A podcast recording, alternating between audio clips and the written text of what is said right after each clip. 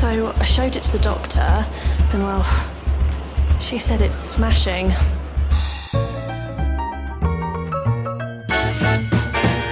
In this episode of the Smashing Podcast, we're talking about machine learning.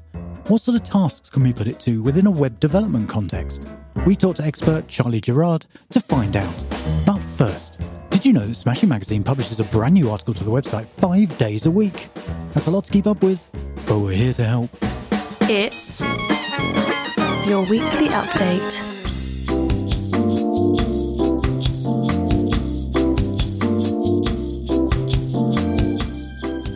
In the first part in her new series, Jamie Corkhill gives us a practical introduction to dependency injection.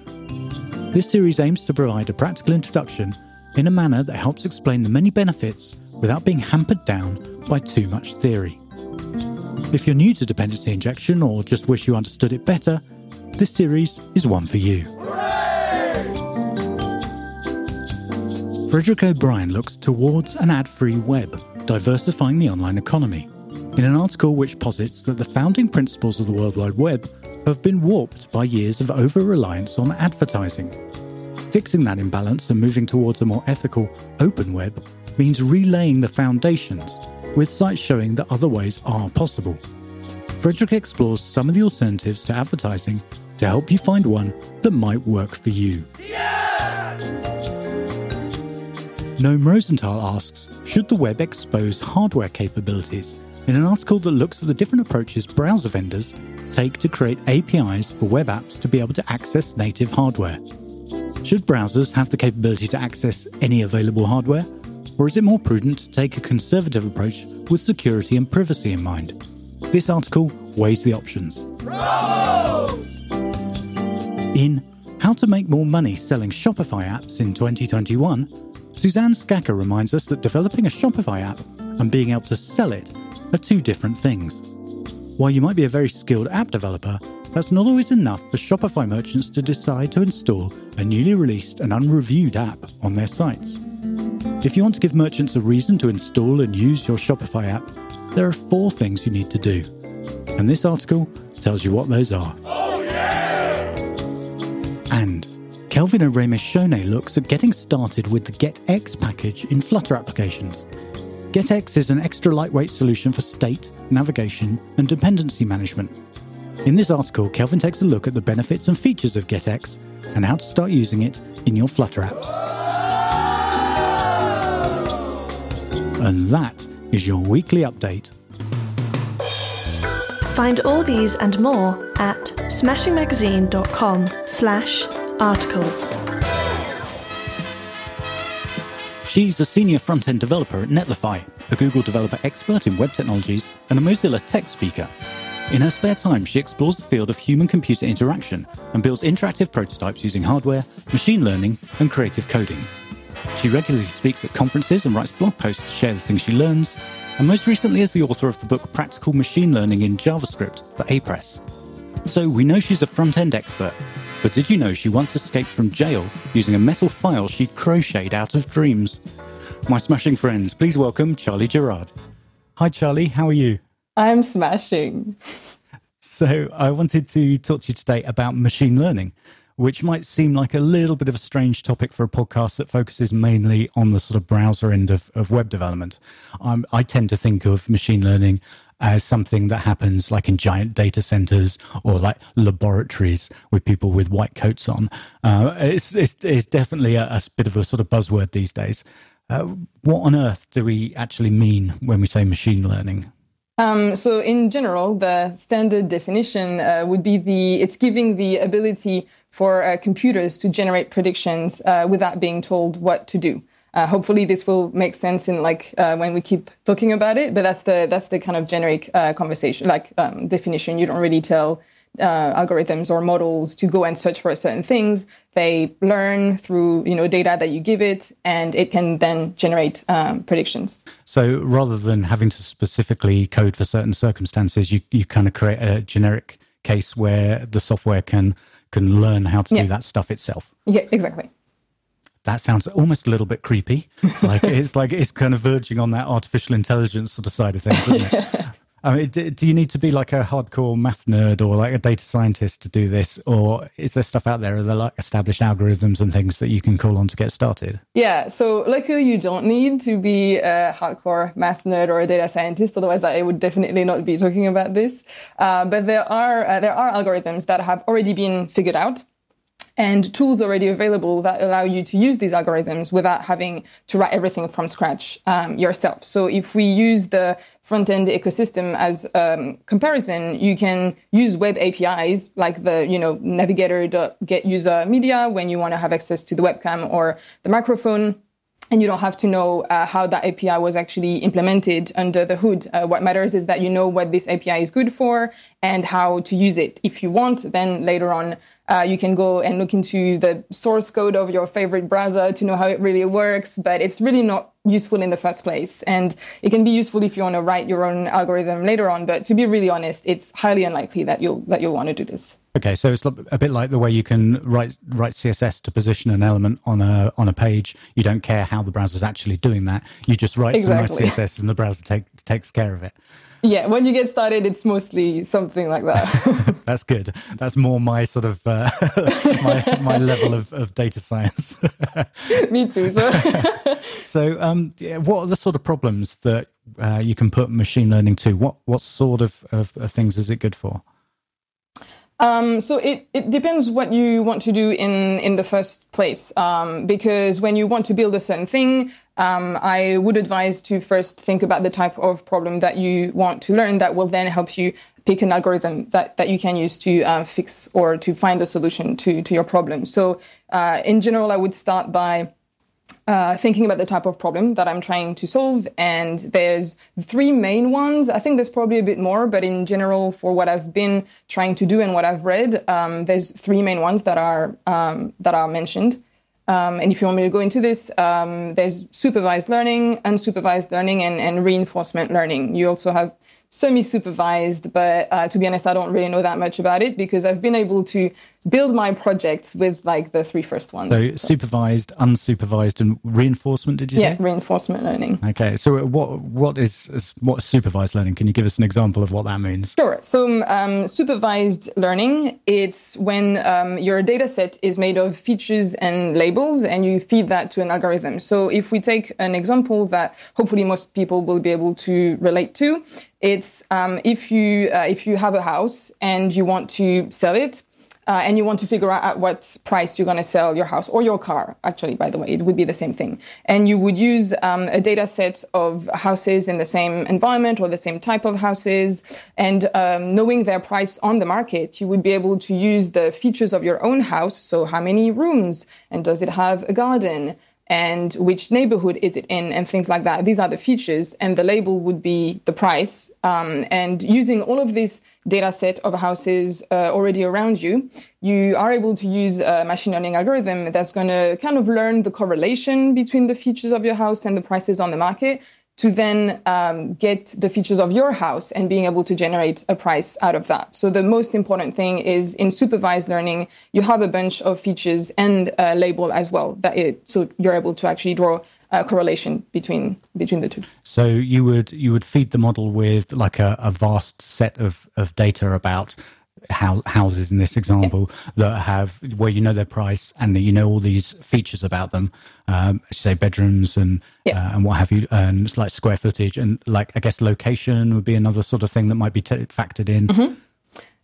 Yeah, so that's one of the problems in machine learning is that you can have a lot of features and some of them are not actually going to be as efficient as uh, others as well. So you could have, for example, the color of your house might actually have no correlation with the price, but you can give a bunch of features and the model will itself um, find um, correlation between the two. And then if you know you can then tweak your your data set if you want and remove the color or you realize that the size of the garden doesn't matter or things like that so in general even if you feed your data set to a model you won't have a perfect prediction the first time usually you tweak uh, a few different things and and you see um, you kind of yeah tweak it until it gets to a prediction that you think is pretty um, accurate. And then once that model is created, say you, you created it using data from from one city, could you then take that and feed it data? Would you need to feed it data from another city? Would it? Would you be able to pick it up and use it elsewhere once that training is done, or is it then specific to that data set, or how would that work? It would be. Um, I think it would be specific to the data set. So it means that you can create another um, data set with the same, let's say, format. If you have an Excel, an Excel spreadsheet uh, with different columns, you would you would be able to keep the same label and features, but you would have to um, replace it with the values of that city. Uh, but in general, it means that the gathering the data set um, it can take like a lot of time as well. But if you already know what you did for the city of Paris, for example, and that the structure of your data set is the same, but you replace the values, it's a bit faster, and you can regenerate the the model. Uh, you shouldn't reuse the same model if your if your data is uh, is different because the prices of the houses in Paris is different than a small city in Australia, for example. Um, so you wouldn't want to um, have like wrong data because your the core of your data set at first was was not exactly the same.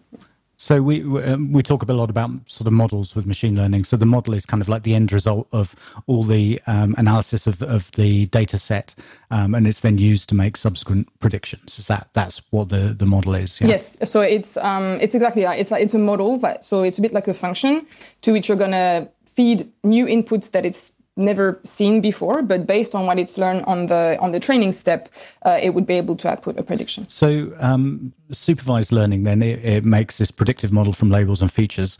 What is unsupervised learning? So, unsupervised is a little bit of the same concept, but you remove the labels. Um, so in in this case, you can think that the our problem of selling a house wouldn't really be an unsupervised learning problem because if you only know features about the houses around you, but you don't have a price as a label, you can't really predict a price. A model cannot; it won't even know what a price is. So unsupervised is more when when you have a set of data and you only have features uh, about it, you can generate more of like trends or clusters of things together. Uh, so it wouldn't really be you wouldn't use unsupervised um, learning if you're if uh, if you want a, a particular output. Um, if you have a certain question like what's the price of this, that's not a really good um, use of unsupervised. But it's more if you want to cluster uh, entities together. It could be uh, people or things like that. So uh, usually a use case for that is recommendations, like Amazon recommendations or Spotify recommendations. Like people like you also listen to this, and it's more around that. Where the features in this case would be. Um, well, they have data about you, so they know what you listen to, um, which country usually you're in, or how many times a day do you listen to something. Um, so using these features about people, they can then put you in the same cluster of the same kind of listeners or the same kind of people who buy certain things on Amazon. And using that kind of unsupervised learning, they can know what to advertise to you or what to recommend uh, that you should listen to based on people like you. So it's more of that kind of problems.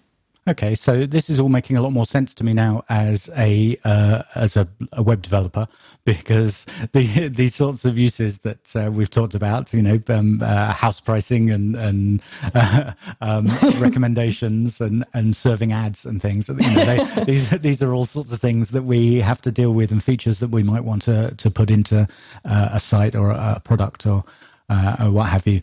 Um, so we've got the the different types of learning based on subject matter that we're looking to predict. What I mean, are there other sorts of applications that we can put this to? Are there sort of good examples that um, that people have created that uh, that that um, that make use of this? Yeah. So I mean, there's so many examples. That's why when I talk about predicting like the price of a house, maybe it's not something that relates to you. Maybe it's not really that exciting, but there's actually so much more um, that you can do. There's really good examples around. Um, I think the first one that I saw was around uh, was around a dynamically generated alt text for images. So of course it's something that you can do uh, yourself when you add an image to a site. But what if you have a site that actually has really like tons of images. And instead of doing manually, you could feed each image to a machine learning algorithm and it would generate uh, an alt text that of what that image uh, is about. And maybe the only human step would be to verify that this is correct, but it would really allow you to focus your time on building the application and you would still make uh, your website accessible by having alt text for images, but it would be kind of generated by, uh, by a machine. So that's one of the example that I saw when I got started into this, but you also have a prototype of filtering uh, not safe for work uh, content. Uh, where you know if you uh, and I was thinking that would actually be quite good in a Chrome extension. You could have a Chrome extension that you know every time that you um, you know open a web page, you would just check that what's on the page is like kind of like safe content. For example, if you have kids using your laptop or things like that, you could then just hide the images or replace these images with like pandas if you want or something. Uh, but it's that kind of um, kind of application where you can use machine learning to kind of automatically do things for you, so that you can you don't have to worry about certain tasks, or you can just use your brain power to do other things. Uh, but then there's even more advanced with an example of um, gesture recognition using the webcam that then was communicating with Amazon Alexa and like voice recognition and all that stuff. So you can really um, merge together uh, a lot of different technologies with like voice and webcam and machine learning for gesture recognition and being able to uh, interact with different technologies, but in a new in a new way. So it can really go uh, quite, yeah, quite fun. so that's yeah. that's quite fascinating because fascinating because uh, you know we've looked at sort of like analyzing data data models as such, and now we're we're thinking about um, looking at image content and and analyzing the content of, of images using machine learning, um, which is uh, quite interesting. I guess that's the sort of um, like the sort of feature that um, Facebook has. If somebody posts a, a picture that uh, they think might be gory or show an injury or or something, and mm-hmm. it, it blurs it out, and then you have to just click to to reveal it. Exactly. Um, yeah. That that sort of thing. Obviously, you know, Facebook can't have um, teams of moderators looking at every image that gets uploaded. Well, I hope they don't. Yeah, that would because that, that, that would be an endless task. That's not a great job neither. but yeah. I tell you, I I, I used to uh, work on a, a, free ads website where people could post ads, and uh, there was a lot of moderation involved in that.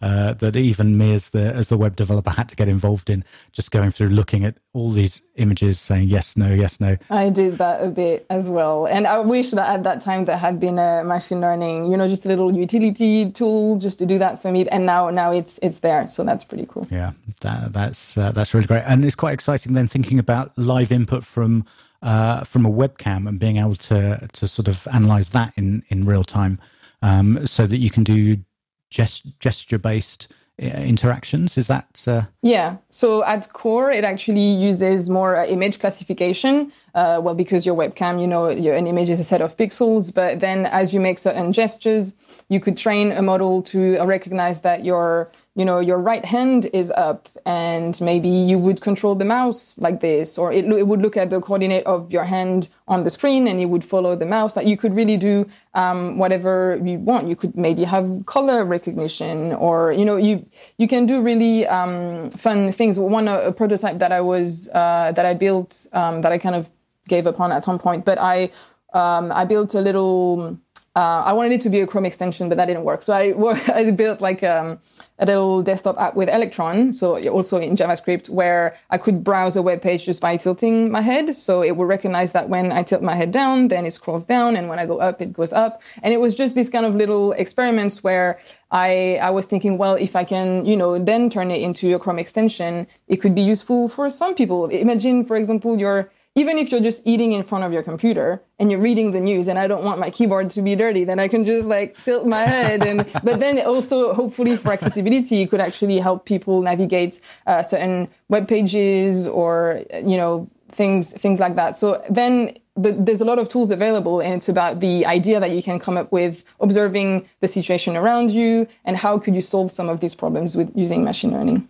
For machine learning, we often think of uh, languages such as Python. I think that's where a lot of the sort of development seems to, seems to happen first. Um, but as web developers, we're obviously uh, more comfortable with with JavaScript generally. Uh, is machine learning something that we can realistically expect to do? Um, you know, I mean, like little fun examples are one thing, but is it actually useful for for for real work in JavaScript?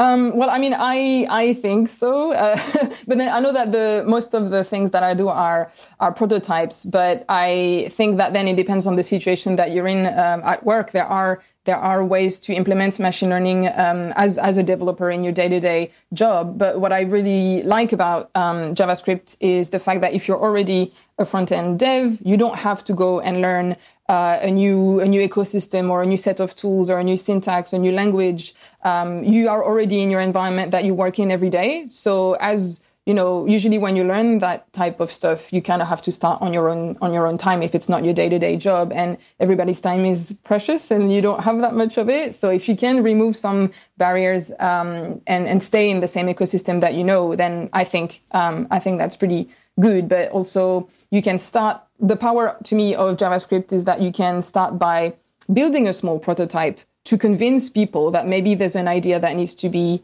um, investigated, you know, and by being able to spin up something quickly in, in JavaScript, you can validate that your idea is right. And then either you can get buy-in from leadership to spend more time or more money, or, or you can then give that then to Python developers if you want to build it in Python. But to me, this ability to validate quickly an idea is super important, um, especially maybe if you work for a startup and everything goes fast and you're able to show that, um, that something is worth uh, looking into. I think that's that's pretty uh, important, and also the fact that there's really a big ecosystem of tools and there's more and more frameworks and applications of, of machine learning. Um, in JavaScript, it's not only on a web page that we can add uh, machine learning. You, as I was saying before, you can build Chrome extensions and desktop apps with Electrons and mobile apps with React Native and hardware and IoT with frameworks like Johnny Five. So uh, with the language that you already know, you actually have access to um, a huge ecosystem of different platforms that you can run kind of the same experiment on. Uh, and I think that to me that's pretty uh, amazing, and that's where I see the real um, the real power of um, of doing machine learning in, in JavaScript. And as it gets better, um, maybe we can really integrate it in in the applications that, that we build every day. JavaScript is everywhere, isn't it? For, yes. for, for better or for worse, it's everywhere. Who would have thought it? Um, I, you know, this sounds great, uh, but it also sounds like uh, kind of a lot of work when you think about like the data sets and things. It, how how on earth do you get started with you know with doing these sorts of tasks? Yeah. Um, so there's at the moment, at least at least with TensorFlow.js, there's three things that you can do with the framework, and um, Let's say the simplest one is uh, importing an existing pre-trained model. So there's a few of them. There's different models that have been trained with different um, data sets. And I would recommend to start with this because you, you can learn the really basics of, of how to actually even use the framework itself and what you can do with these models. So you have certain image recognition models that have been uh, trained with different images. Some of that, some of them are better for uh, object recognition. Some of them are better for people recognition. And by understand by understanding what models to use, you can then um, be free to build whatever you want in the constraint of of that uh, model. But I think to me, that's uh, a good way to get started. Like I still use pre-trained models for a lot of my experiments because it's also why would you reinvent the wheel if it's already there? Let's just use the tools that were uh, given. Um, another, um, uh, then when you want to go maybe a step further, you can do what is called um, transfer learning, when you retrain an imported model. So you still use one of the pre-trained models, but then you're given the opportunity to retrain it live with your, your own samples. Uh, for example, if you wanted to do, um, use like a people like an image classification where you have different uh, people and you want to do gesture classification maybe uh, if your model for example is trained with um, people who always have i don't know the right the right hand up or something but for your application you want the left hand you could retrain that model with your uh, samples of the left hand. And then you would have uh, a model that is already quite trained to uh, recognize uh, right hand, but then you would add your own sample and you can retrain that quite quickly in the browser, depending on the amount of um, new input data that you give it. It takes a bit of time, but in a few seconds, you have a retrained model that is very good at recognizing these two gestures that you can then use uh, in, in your app. So that's like usually the second step. And then the uh, a third step that is a bit more complex is when you do everything um, in in the browser. So you write your own model from scratch and you train it in the browser and you like you really train and run and generate the model everything in the browser. But in general, when I the only application that I've seen for this is building visualizations. When you want to visualize the process of a model being trained, uh, and the number of steps that it's taking, how long it's, it's taking, and you can see the accuracy um, going up or down depending on the features that you pick and the parameters that you tweak. So I haven't really played with that one because I haven't found an application for me that I wanted to build with. But the two first steps of only using the pre-trained model or retraining it with my own samples is um, where personally I've seen um, like I've I've had fun with that. So it's uh, typically is going to be a case of creating the model um, beforehand, sort of offline, as it were, um, and uh, and then the browser then uses that trained model, or maybe adds a little bit to it, does a little bit of retraining, but but generally that model is yeah. going to be established before it gets put into use uh, in the user's browser. In in general, uh, in general, yes. Then you can you can definitely create your own model. If you do it, I wouldn't recognize to. Do, I mean, I wouldn't. Um, recommend to train it in the browser, but you can do it in Node.js uh, as well. If you know a little bit of Node.js, uh, I've definitely created my own models, but I usually run it in Node.js because um, mm. it's a bit more performant. And then I use the generated model that I created then in the browser. So, what sort of tools are there available uh, with, uh, to do this with JavaScript? I mean, you mentioned uh, TensorFlow JS. Um, but what's that? Where's that? Is that from Google?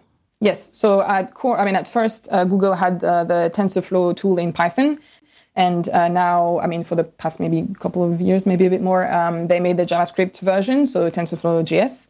Uh, but there's also ML5.js. That's a little bit of an abstraction on top. So if you um, are a bit confused or if TensorFlow JS looks a bit scary with some of the vocabulary that, that they use in their documentation. You can use ML5JS um, that has most of the same features, but the, um, let's say that the API or the syntax is a little bit more beginner friendly. Um, so you can start with ML5, see if you like machine learning or if you think about a cool application. And then if maybe you have some blockers in ML5 or, or that the, um, the framework is not um, doesn't have certain things that you want to do, you can then uh, you know move on to TensorFlow JS if you want. And if you really are not interested in really writing your own code, but you just want to use tools that are already um, there, you there are some APIs from Amazon, Google, and Microsoft to do image recognition or voice recognition as well. So if you're more interested in seeing what it can do, but you don't want to spend too much time um, writing the code, you you can ping some APIs and, and try some of their tools as well. So that's quite interesting. So you could maybe um, use the, the browser to, to catch input from uh, a webcam or a microphone or or what have you, uh, and then send that up to um, to Amazon, Microsoft, or whoever, uh, and then just let them do the hard work. Yeah, and then you just you just benefit from the results. exactly. That sounds like a nice a nice sort of tempting way just to get started with with some of the ideas. um, so uh, you know, it, it sounds great, um, but. Um, what sort of problems can we uh, uh, sort of apply this to in the in the front end? You know, what uh, we've talked about a few little things, but are there other sort of ways we could put this to use? There's like a lot of ways. uh, if I start with uh, image classification, um, yes, you could. So you could use image uh, images from the webcam or from the webcam on your phone. If you if you have like a, if you just use your website on, on your phone and you can take pictures and recognize objects and either do uh, like a small thing that I built was around recycling where uh, if I don't really know where to put certain objects in which bin, uh, you know, you have the yellow bin and the green. It depends on the countries; they have different colors. but uh, sometimes I'm not really good to like at, at, knowing where to actually throw things. So you could build little tools like this. Um, that you know live can recognize tool objects in front of you and then classify them and you can build certain things like this. Otherwise you have text classification where earlier um, this year, I, I, used one of the TensorFlow JS um, model to look at comments written on GitHub issues and GitHub PRs to then classify and say, hey, if it is a toxic comment, then you have a little bot that says, hey, you know, maybe you shouldn't have written this, or, you know, careful, like it's a bit toxic, so we want this to be a safe space.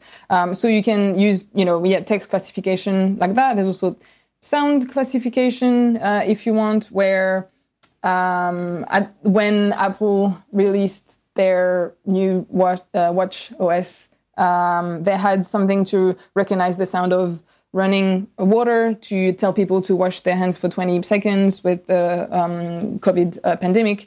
But you can do that in JavaScript as well. And that, that thing that was really interesting, I was watching um, some of the videos and I was like, oh, I know how to do that in JavaScript. And I built a little prototype. Um, I don't know if it runs on the Apple Watch. Maybe I don't have one, so but I know it runs on my phone and my and my laptop. But and then that can start some ideas for other people as well. Where a friend of mine, uh, Ramon Huidobro, eh, Hola, soy Milk on Twitter. Uh, he had this idea of uh, he's been in a lot of uh, online conferences this year, and one of his problem is that when he claps, you know, to applaud somebody then he doesn't have the time to add the clap emoji on the chat uh, as well. And what he wanted to do is listen to the sound of his claps, and that would send automatically clap emojis in the chat. And it's like little things like this. But um, if you want, like maybe an application really more uh, maybe useful in your day-to-day job is around um, predictive prefetching. That's also using machine learning in the front end, where looking at the analytics of your website. So which pages are usually looked at after which and things like this. You can prefetch resources in advance based on the, page that is most likely to be visited um, after. Uh, that's something that I've been wanting to look into uh, this whole year, but I didn't have uh, the time. But you can that allows you to really improve the performance and the UX of uh, of your page, and you don't request resources that you're not going to need. So that can really uh, improve. And that's like an application of, of machine learning as well. So you can do fun stuff, you can do more useful things, but um, like there's no wrong application. Oh, I mean, there can be wrong applications. Like, I take it back. But uh, but I'm I'm just saying that if you're really getting started into it, uh, there's nothing wrong with starting with something fun, and then that can spin up a few ideas of something that you can do on the job as well. Uh, I guess the the sort of really useful thing here is sort of knowing that these sorts of things are possible um, and that can lead us to creative ways of solving problems that we, you know, we couldn't do on the web before. You know, uh, traditionally we we sort of build things like like moderation of user submitted content, and it's been uh, it's been fairly primitive, and we've basically had to have human beings look at stuff and make decisions about it. Mm. Um, but with access to machine learning, in in that example, we could hand more of that over um, and then just have humans look at the edge cases for you know for example things that didn't have a convincing uh, a convincing match. Mm. uh, and of course that's going to then be it's a bit of time up front to to develop that sort of thing and get it in place. But then you think of the savings mm. of not having human beings manually checking stuff. Definitely um, yeah. know, sort of, so um, what sort of things can you see this being put to use for in the future as as the technology improves? To me maybe the um, in the future, I think as models get um, smaller to load and they get more performant, and we probably uh, improve the data sets that they're trained with, um, I'm hoping to be able to see tools that are more more helpful. I mean, personally, I'm interested in uh, the tiny machine learning models that can run on microcontrollers to build stuff. But if we stay in more of the front end uh, world, I'm hoping about maybe better voice recognition or um, because I feel like, well, we're used to navigating the web with a trackpad or a keyboard, but at the moment, uh, you, there is still voice recognition, but it's not always super accurate or it's not accurate with accents, for example. Um, and I'm hoping that as we develop better models that are smaller, people won't be so scared to add it to their website because it won't impact the performance that um, that badly um, and yeah, to me, I, I'm interested in, in using machine learning in stuff like predictive uh, prefetching so that we can build like smarter smarter websites that improve or, like the experience over a few different like on a spectrum. Because for the users it's better because the page is going to load faster. But for the perf- performance in general of your site it's better. But also uh, let's say if you we think about sustainability not requesting useless resources is uh, helping as well the carbon footprint of, of your website. Uh, but then there's also the carbon footprint of machine learning models. That's not very good. So maybe let's not talk about this. uh, but I think I think for the for the future, I'm just hoping to to have models that are maybe more performant or, or or smaller so that people will be more likely to give it a try because let's say there'll be less blockers for people to to go into this but let's see um, are there known sort of limitations and, and, constraints that we should be aware of before embarking on a machine learning project? Um, Yeah, the, I mean, there are, I think no matter if you do it in, in JavaScript or, or Python, there are um, limits. Uh, I think if you do want to do, uh, to build something that's very custom, that there is no pre-trained model for, uh, one of the limits is that you're, you might need quite a lot of um, data. And not everybody has that. So if you're doing something on your own as a side project and you can't find a data set, it would actually take you quite a long time to get one that's, um, that would allow you to generate like good predictions. You can build a small data set but you will you will not be able to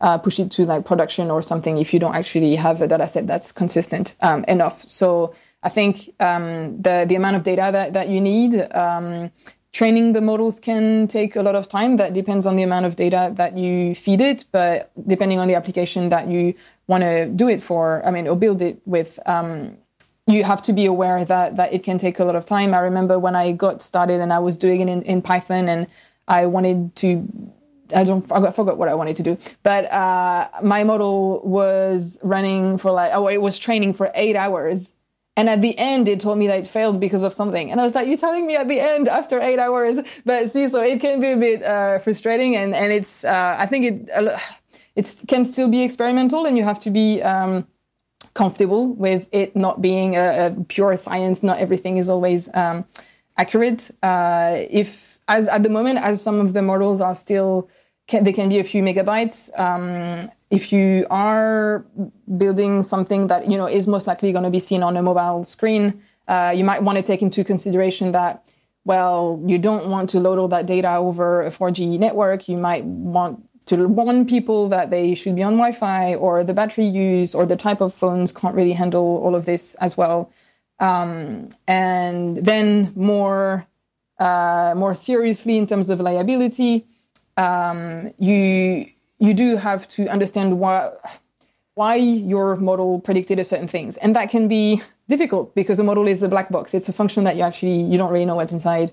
Uh, you know what it predicted, and based on what you're building, um, if it makes certain decisions about I don't know who gets a loan or you know who goes to prison based on whatever um, you want to be able to explain um, like how you got to that decision if you decided to use machine learning to kind of abstract some of the work so it wouldn't be done by people. Uh, that can be quite um, dangerous. So you kind of have to know what you're doing. Uh, and in the end just remember that it's not perfect. I think people sometimes assume that because we talk about artificial intelligence is just as smart as people. But no it's still computers. It's still data that is given to them and they make up some predictions and somehow we just trust it which is scary but, uh, but yeah that's some of the limitations yeah Yes, I guess it's still. It, it may be. It may seem like it's intelligent, but it is still artificial. Yes. um, I mean, there have been some um, quite high-profile cases in recent times, uh, particularly around some of the machine learning stuff with image recognition, that have raised issues of like bias in, in machine learning. Uh, you know, for example, uh, um, a model only detecting humans if they have light skin. Um, are there like ethical considerations that we should be making here? Um, to me, that's like a really interesting side of machine learning, um, and that's that's also why you know before I was saying that remember that it's not perfect. Sometimes I feel like people draw like a real difference between um, like they think that the machine just happens to be right and know all the things by itself, but it's still something that we program. Um, and when an algorithm products uh, or generates um, a biased result, um, the the algorithm just generated things based on the data it, that it was given before. So uh, an algorithm itself or a model is not gonna know the difference, like the the difference in society between like how you know light skinned people or dark skinned people like it doesn't know and it doesn't care uh, what it the only thing that it knows is that i got given pictures of certain people and i'm just going to generate based on what i know and the the data set that is given to the algorithm is in general generated by us, by people. Uh, either it, that it, maybe it's not used the developer using the model, but at some point somebody put together um, uh, a data set. And I think it's important to remember that we are responsible for making sure that the um, the predictions generated are as fair as possible and as unbiased as possible. And that kind of creates interesting questions then, because then you can go into like, well, what is fair uh, for people? Like, or if we think about my example of the GitHub action that I created to look at toxic comments, well, maybe what I think is toxic is not the same thing as what other people think is toxic. Um, and it's it's interesting. Like there, there's a really interesting collection of of videos uh, by MIT Media Lab around the um, the ethics and governance of artificial intelligence, and I find that fascinating because it's not about telling people, "Oh, you're a bad person because you used an algorithm that's biased," or "or you're a bad person because you produced an algorithm or a model that's biased." It's more about um, raising certain questions and helping you realize, well, actually maybe I, I could be better because that surfaced that yes i forgot to add diverse people to my data set let me let, let me fix that. You know it's not really about say let's not use that model ever again. Just like retrain it. Like realize that oh i forgot this. I can retrain it and we can make it better um, and that's something that i i definitely think is interesting and you have companies really trying to improve on that uh, when the issue of google who was translating certain neutral languages into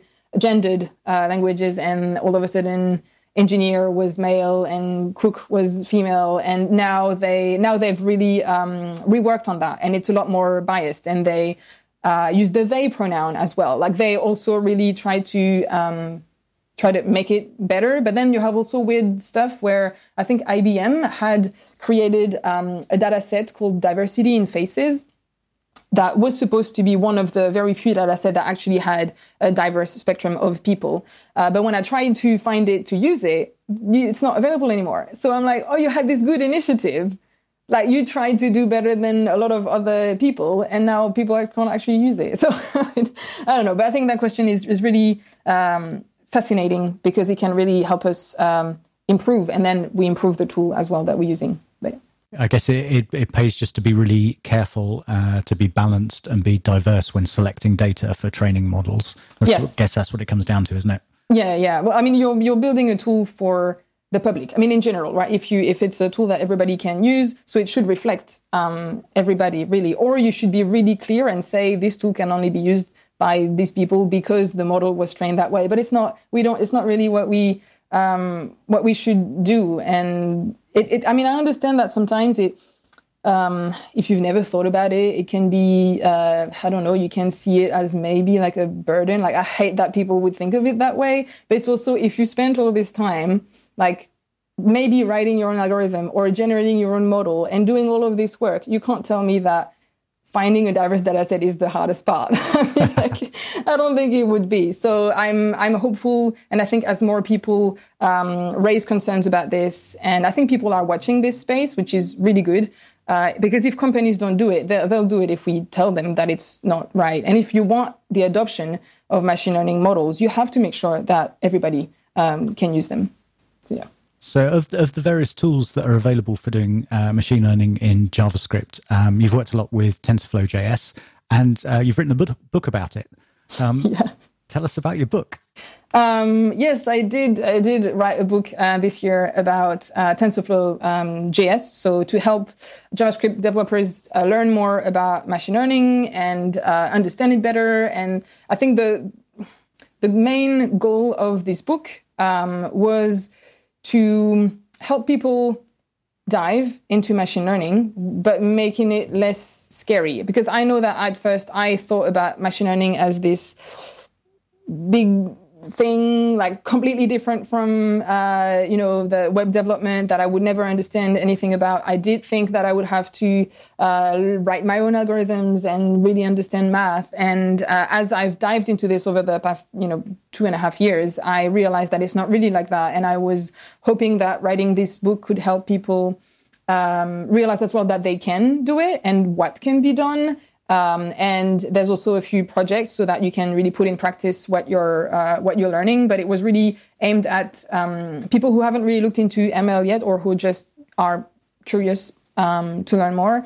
And um, yeah, I'm, not, I'm not really diving into the uh, algorithms, like the, the source code of the algorithms, but it's really more telling people, um, trying to understand what an algorithm does, um, and and which one to use and for what, like a bit of what we where we just talked about. But it's explaining concepts in a in a clear way, so hopefully it's less um, scary and people want to hopefully like dive a bit more into it.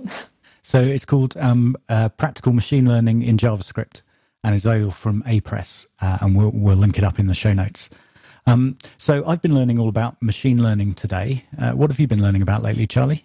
Um, so let's say a new thing that I'm diving into that is kind of related to uh, machine learning uh, or I will use machine learning with it, but it's uh, digital signal processing uh, that I want to use with machine learning. So, as we talked about the fact that machine learning needs uh, a lot of data if you want to build your own models, um, uh, sometimes it's you have to filter your data to actually get the right uh, prediction. And if we think about it, um, let's say that let's let's think about noise canceling headphones. So in your day to day life, you have a lot of noise uh, around you. Let's say you're trying to watch uh, a video uh, on the train, and there's people talking around you, and there's a sound of the train, and what you want to focus on is uh, the sound of the video. So with digital signal processing, that would be a little bit like your noise canceling headphones, where there's some noise around that you don't care about. So there's some kind of data that you don't want to listen to. And the noise canceling headphones allow you to focus on uh, the sound coming from the video uh, on your phone so that you can really truly listen and focus on that. So what I'm doing with digital signal processing is that I have a bunch of data from uh, a piece of hardware, like an Arduino, but I know that there's a lot of it that I might not care about. Um, so I want to filter out the things that I don't care about so that then I can feed that to uh, a model and get better predictions about gestures or, or things like that. So you have your data signal that you can either transform or filter. Um, it's when you it's like when you use the um, the web audio API to get sound from your microphone, you can either see the arrays of numbers on your DevTools, or you can transform it into a spectrogram to see the picture of the sound. And that's a little bit of, of that to have a better uh, prediction for gestures based on hardware data. I can transform that that signal, and I I've been wanting to do this for like a couple of years, but it's um, sometimes it's something that I, I, know nothing about. So it takes time to learn. Uh, but now that I know a bit more about the machine learning side, I can learn the digital processing side, and I'm getting there. Like I like this moment where I'm like, oh, I start to get it because I spent all this time on it. Um, and yeah, that's that's really interesting. I'm kind of going a bit. Charlie is such a nerd. if you, dear listener, would like to hear more from Charlie, you can find her on Twitter, where she's at DevDevCharlie. And her personal website includes links to lots of her experiments and projects and is really worth checking out at charliegerard.dev. Her book, Practical Machine Learning in JavaScript, is available now, and we'll link to that in the show notes. Thanks for joining us today, Charlie. Did you have any parting words? Remember to have some fun. Uh, we talked a lot today about like fun, uh, fun stuff and practical stuff. But all of it, just if you're willing to look into this, remember to have some fun no matter what you decide to build. This is Smashing. And that was our podcast. Thank you very much for listening. And if you liked it, please share it with your friends. Find us on the web at smashingmagazine.com, on Twitter at smashingmag, Smashing Magazine on Facebook, or in the supermarket buy the cat food.